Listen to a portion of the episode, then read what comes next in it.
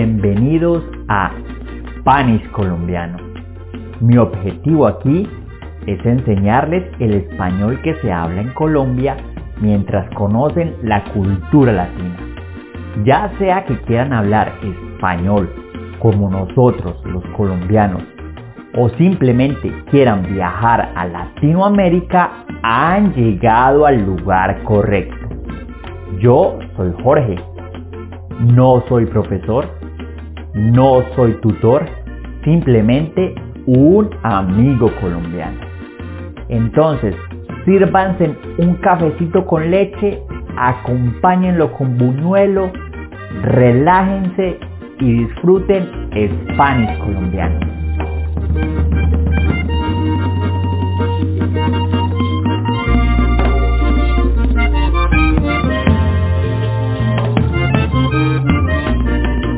Hola muchachos, bienvenidos una vez más a Spanish colombiano.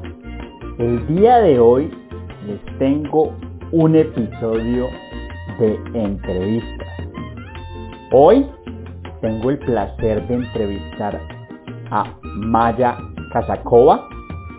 Maya nació en Inglaterra, pero su mamá es mexicana y su papá es búlgaro. Pero ella fue criada bajo la cultura mexicana. Es una entrevista muy interesante donde hablamos de diferencias culturales, de comida, del clima en México y en Inglaterra. Fue una entrevista muy placentera. Con ustedes, Maya. Maya, bienvenida. Hola, muchas gracias. Es un placer estar aquí. Bueno, Maya, primero comencemos. Cuéntanos, ¿tú de dónde eres? ¿Dónde creciste? ¿Y por qué hablas español? Ah, bueno, pues yo realmente creo que soy mexicana y cuando la gente me pregunta digo que soy mexicana, pero nací y siempre he vivido en Inglaterra. Pero como mi mamá es mexicana y siempre me crearon como una niña mexicana, siempre he hablado español. Mi primera nacionalidad hasta los seis años, siempre solo fui mexicana. Pues yo creo que he vivido suficientemente como una mexicana como clasificarme como mexicana y por eso hablo español. Yo soy tutora y doy clases de español a niños que son, tienen padres o madres mexicanos y viven en el extranjero y quieren aprender. Entonces creo que pues toda mi vida siempre he tenido ahí la cultura, siempre ha sido una gran parte de mi vida. Maya, ¿tú te consideras latina? Sí, sí, yo me considero latina porque soy mexicana. ¿Tú en qué has, has vivido en México o en alguna ciudad de México o simplemente has viajado allá? Simplemente he viajado allá todos los años. Paso como en total dos meses del año en México, en la Ciudad de México, con toda mi familia allá, con mi abuelita, con todos mis tíos, mis tías y mis primos. Entonces, aunque nunca he vivido allá, pues he pasado mucho tiempo en México y yo siempre tengo aquí la cultura, ¿no? ¿Tu papá y tu mamá son mexicanos? Mi mamá es mexicana y mi papá es búlgaro. Entonces, una combinación ahí medio extraña, pero ellos escogieron vivir en Inglaterra. Entonces, la cultura mexicana, aunque estaba, ha estado aquí conmigo, pues vivía allá, viví en Inglaterra. Qué interesante, Maya. Maya, ¿tú qué diferencias ves entre la cultura mexicana o la cultura latina y la cultura que hay en Inglaterra? ¿Cuál crees que son las diferencias más importantes? Bueno, yo creo que al, al principio, cuando empiezas a ver las culturas, uno siempre ve las diferencias, ¿no? Entonces empiezas a ver, especialmente cuando estás pequeño y ves que la gente en México, en Latinoamérica, es más, es más consciente, creo que de la otra gente y, y uno nota a la otra gente, vas caminando y te dicen que buenos días, y ves a la gente, si reconoces a alguien, vas y vas a platicar. Y aunque la gente no es que sea más o menos buena onda en Inglaterra, creo que es una cultura mucho más rígida y un poquito más, bueno, menos cálida, más fría. La, y no es que la gente tenga malas intenciones, simplemente no hay la infraestructura para poder ir y decir, ay, buenos días, a tu profesor y decir, ay, esta es mi mamá, estamos en el supermercado, vamos a platicar y así, simplemente eso no se hace. Y por eso siempre me gustó cuando vamos a México y yo iba más mis clases de pequeña, iba a clases de piano de ballet y conoces realmente a la gente, tus profesores, tus maestros, realmente se vuelven amigos de la familia, no simplemente son tus maestros. Eso es muy cierto. Maya, ¿tú qué comida extrañas o qué comida te gusta de México? ¿Qué comida te gusta de Inglaterra? Uy, a mí, a mí me encanta la comida, es una pasión. eh, yo creo que más, más, a mí me gustan, yo soy fan de tacos al pastor en especial y tamales de chiquita, lo primero, llegábamos a México y tamales, siempre. Sí. Y, pero creo que más, creo que la comida mexicana es mucho de, bueno, pienso en mi abuelita, ¿no? Y como mi abuelita hace todo, hasta unos huevos revueltos con una tortillita y salsa verde, como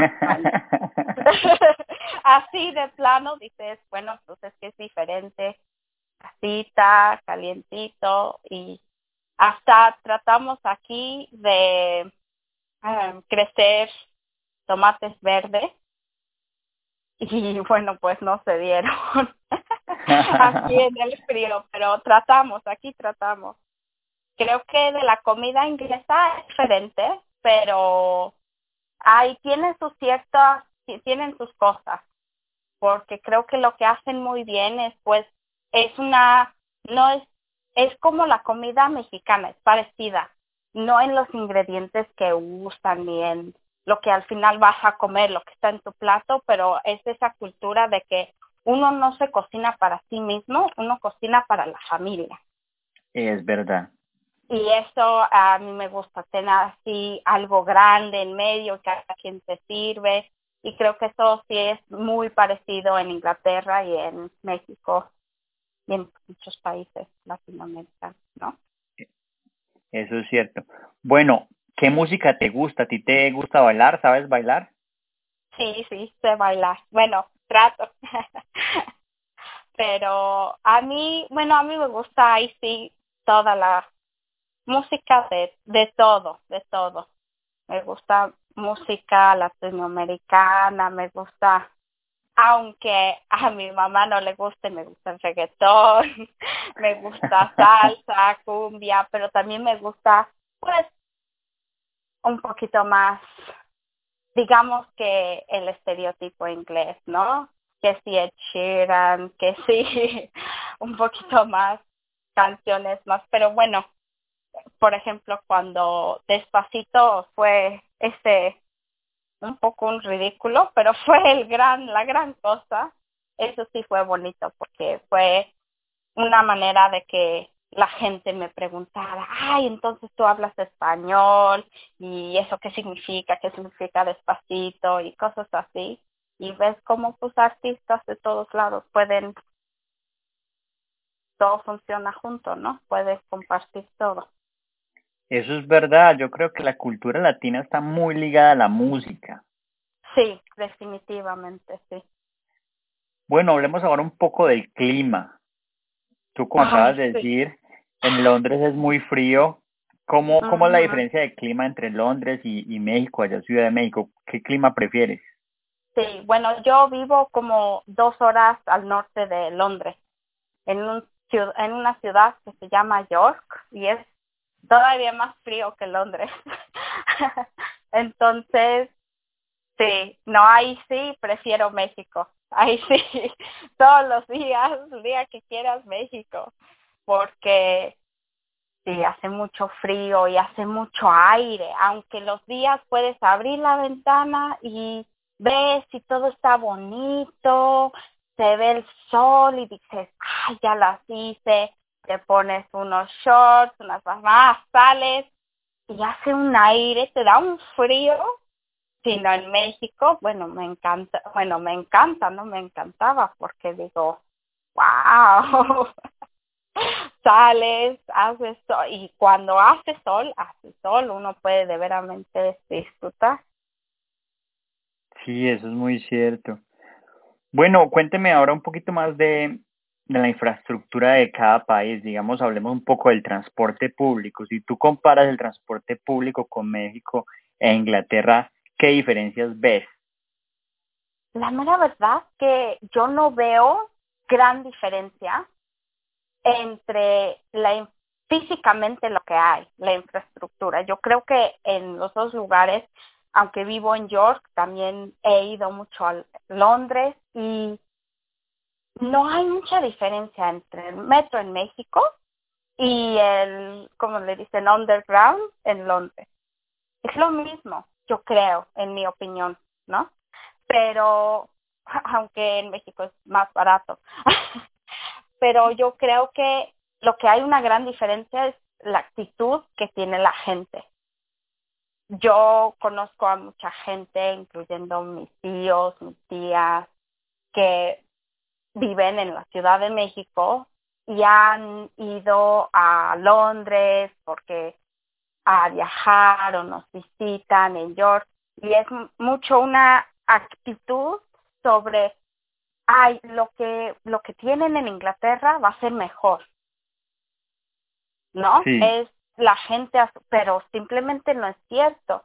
O dicen, no, no, no, en, en México no vamos a tomar el metro, vamos en carro, vamos a en Uber, vamos.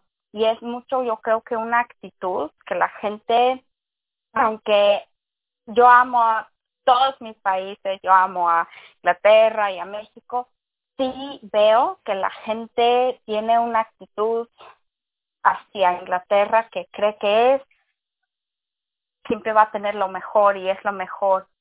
Y creo que eso nos lo hacemos a nosotros y creemos que no somos lo que somos y somos un país increíble. Y creo que la gente a veces no lo ve, no porque no sea cierto, pero porque nosotros a sí mismos nos criticamos demasiado. Entonces yo creo que al transporte, a la infraestructura que hay, es, es lo mismo. Simplemente, y la gente dice, sí, pero no hay no hay la infraestructura en México porque hay demasiada gente. Bueno, la gente que yo sé que vive en Londres dice lo mismo, que, ay, nunca hay espacio, nunca, la gente siempre se va a quejar de lo mismo. Y aunque sí va a haber problemas, va a ser lo mismo y necesitamos como que vernos a sí mismos y decir, no, ¿sabes qué? Sí somos suficientes y, y está bien y ellos también a veces tienen problemas y creo que en ese aspecto sí es muy parecido. Sí, sí, eso es cierto. A veces menospreciamos las cosas que tenemos en nuestros países, pensamos que afuera es mejor, tú tienes toda la razón. Siempre, sí, siempre afuera es mejor. Bueno, Maya, hablemos un poquito ahora de los distintos acentos que hay en español. Para ti es difícil entender otro tipo de español, por ejemplo, el español de España, el de Colombia o el de Chile? No, creo que yo estoy muy acostumbrada a siempre tener muchos acentos. Creo que lo que a mí me pasa es que yo cuando oigo acentos los empiezo a imitar. Entonces voy a México, especialmente cuando estaba más chiquita, iba a México y un acento chilango que uno no se puede imaginar. Mamá empezaba a pensar, bueno, ¿de esto de dónde viene? Y entonces creo que depende de con quién estoy. Mi acento sí cambia y es lo mismo en inglés. Creo que eso es porque nací hablando varios idiomas. Como que mi oído empieza, trata de, siempre está aprendiendo y trato de imitar. Pero no, los acentos creo que hasta más, por, estoy más acostumbrada, como yo que es chiquito, en vez de tener todos los amigos mexicanos, pues no había tantos, entonces nos llevábamos, o nos llevamos más bien, la familia nos llevamos con todos los latinoamericanos.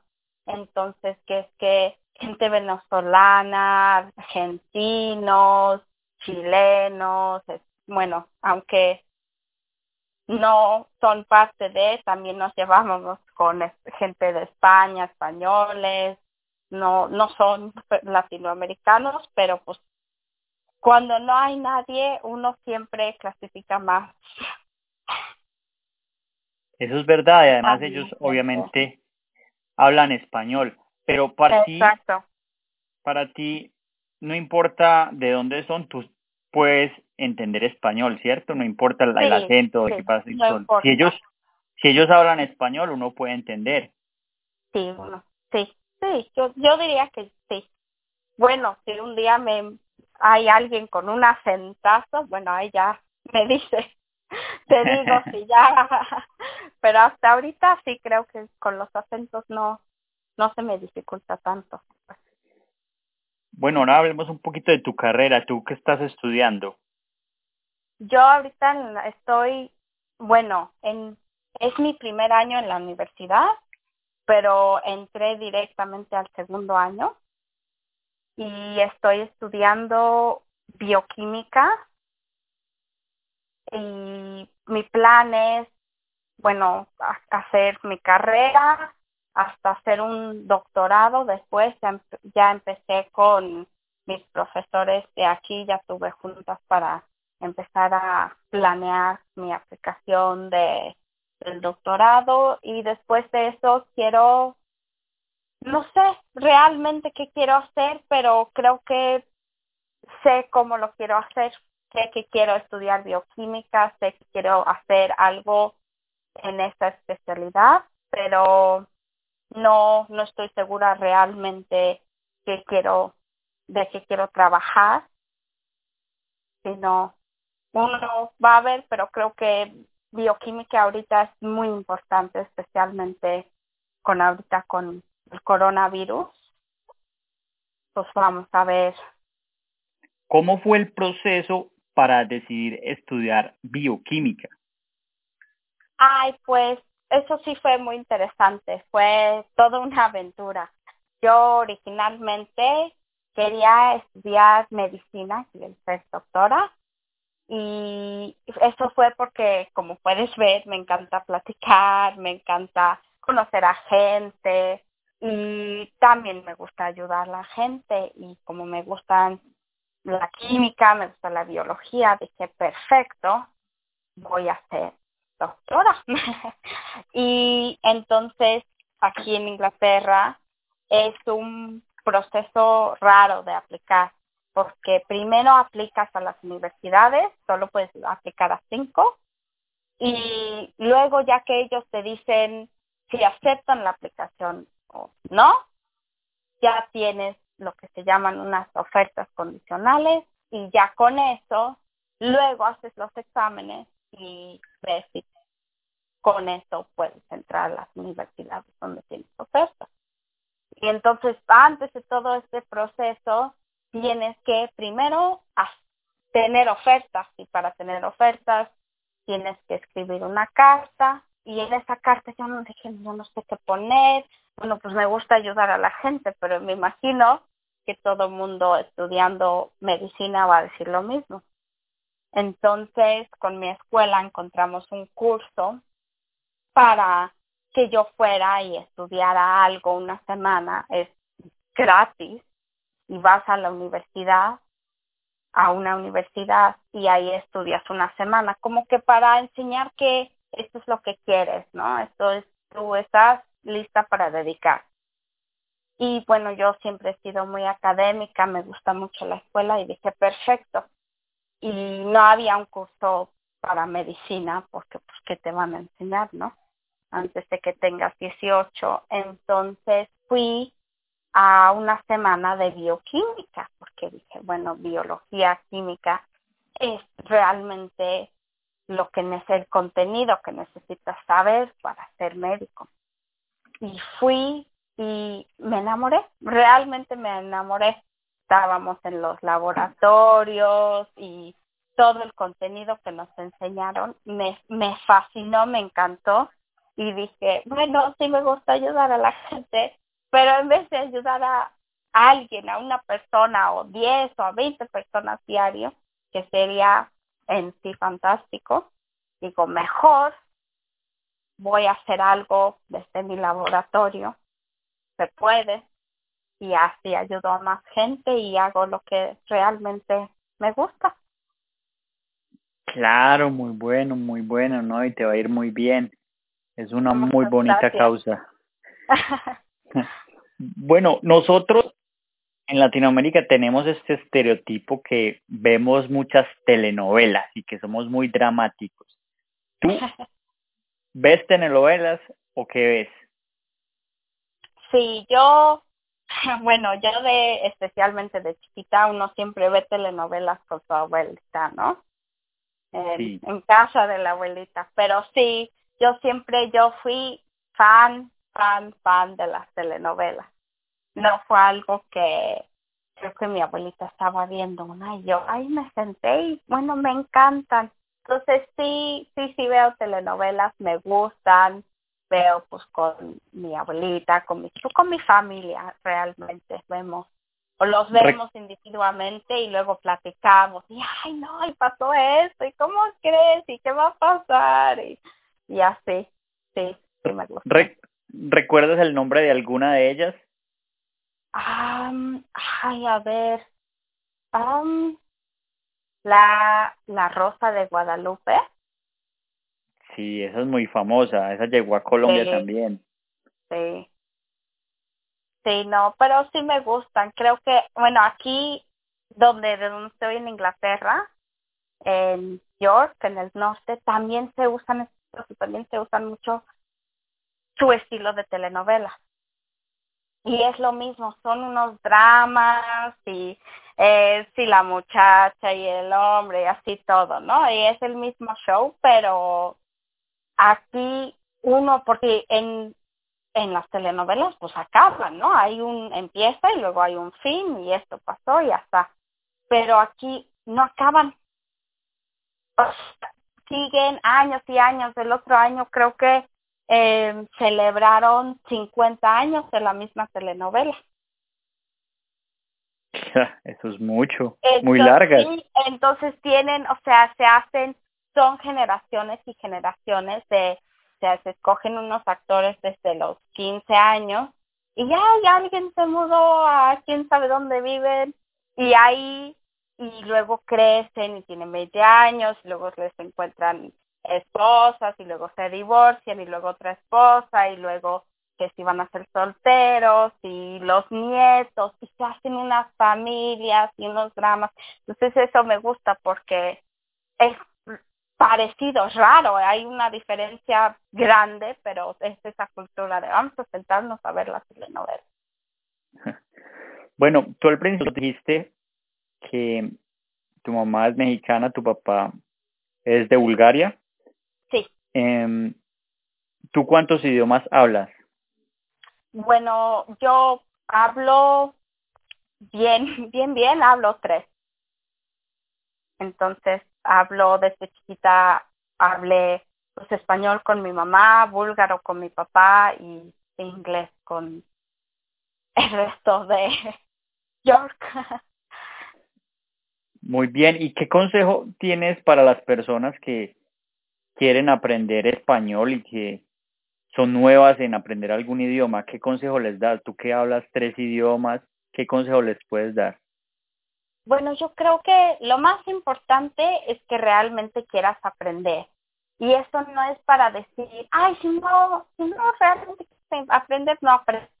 Es si piensas que quieres aprender, encuentra ese entusiasmo, encuéntralo y dale más, o sea, di, dale más ganas, di, ok, yo quiero aprender español porque quiero conocer a más gente. Perfecto. Bueno, encuéntrate a alguien en un, en un curso, una amiga, un amigo que vas a, que tienes una conexión, pues vas a tener motivación para aprender porque dices, quiero platicar con ellos. O dices, quiero aprender español porque nací en Inglaterra, no me gustan las, telenovelas acá, quiero ver telenovelas en español sin subtítulos. Y esa puede ser motivación y es realmente muy bonito hablar otro idioma, porque a mí me encanta viajar y ves y no importa dónde vas a ir, siempre si hablas un idioma vas a encontrar a alguien. Entonces, si hablas más idiomas, vas a encontrar más gente. Yo me acuerdo que fui de viaje una vez con mi abuelito y mi mamá y mi tía. Fuimos y estábamos en México, así normal, y encontramos a gente búlgara. Imagínate qué probabilidad de encontrar, es un país chiquito, estamos en México, estamos muy lejos, pero si hablas el idioma siempre vas a encontrar más gente. Entonces yo creo que, número uno, encuéntrate tu motivación, y recuérdate por qué lo estás haciendo, porque pues para poder hablar con más gente, para poder ver más culturas, es realmente muy bonito. Y número dos, luego ya que escogiste, dijiste, voy a hacer esto, voy a aprender español, me hace genial, basta, es importante no sentarte y decir, ok, voy a estudiar español estos 30 minutos, o hora, o no importa cuánto tiempo, si te pones a sentarte a estudiar, nunca vas a aprender bien y no vas a tener esa pasión, esa motivación que te va a ir. Entonces es muy importante tener cosas chiquitas y constantes en tu vida, escoger. Yo, mi mamá estaba muy preocupada y yo no iba a aprender español bien, porque es algo muy importante tener ese idioma para hablar con tu familia. Imagínate si yo no pudiera hablar con mi abuelita, cosas así. Pues no, sería un verdadero desastre. Pero entonces, siempre en mi casa, siempre en mi cuarto, siempre tuve eso, tuve, vamos a leer, tuve libros en español y en inglés, tuve todas mis películas, niñas, niños, todas mis películas de DVDs, de princesas, de acción, todas en español. Yo me acuerdo que fui a Disney, en muy padre, y fui a Príncipe Felipe, Felipe. Y mi mamá decía, no, no, no, no se va a voltear si no le dices Felipe. Pero pues, no lo sabía en español. uno que puede hacer. Y son cosas así, uno tiene que siempre tener cosas chiquitas y constantes para poder aprender un idioma. Yo puedo aprender francés en la escuela porque eso se aprende en Inglaterra. Y pues claro, como te porque te sientas y vas a aprenderte es pues no, no son uno pues el origen de idiomas es comunicarse, entonces pues trato de comunicarse. Es mucho más casual y entretenido de la gente que no debería de ser tan bueno, Maya, no, muchas gracias por tu tiempo, muchas gracias por esta conversación y qué mensaje quieres darle a las personas que nos están escuchando. Ay, pues solo quiero decirte muchas gracias, fue todo un placer y si pueden, si pueden empezar un idioma, empiecenlo o continuar un idioma, háganlo, porque mis papás me lo dieron a mí y fue de los fue el mejor regalo que me pudieron dar.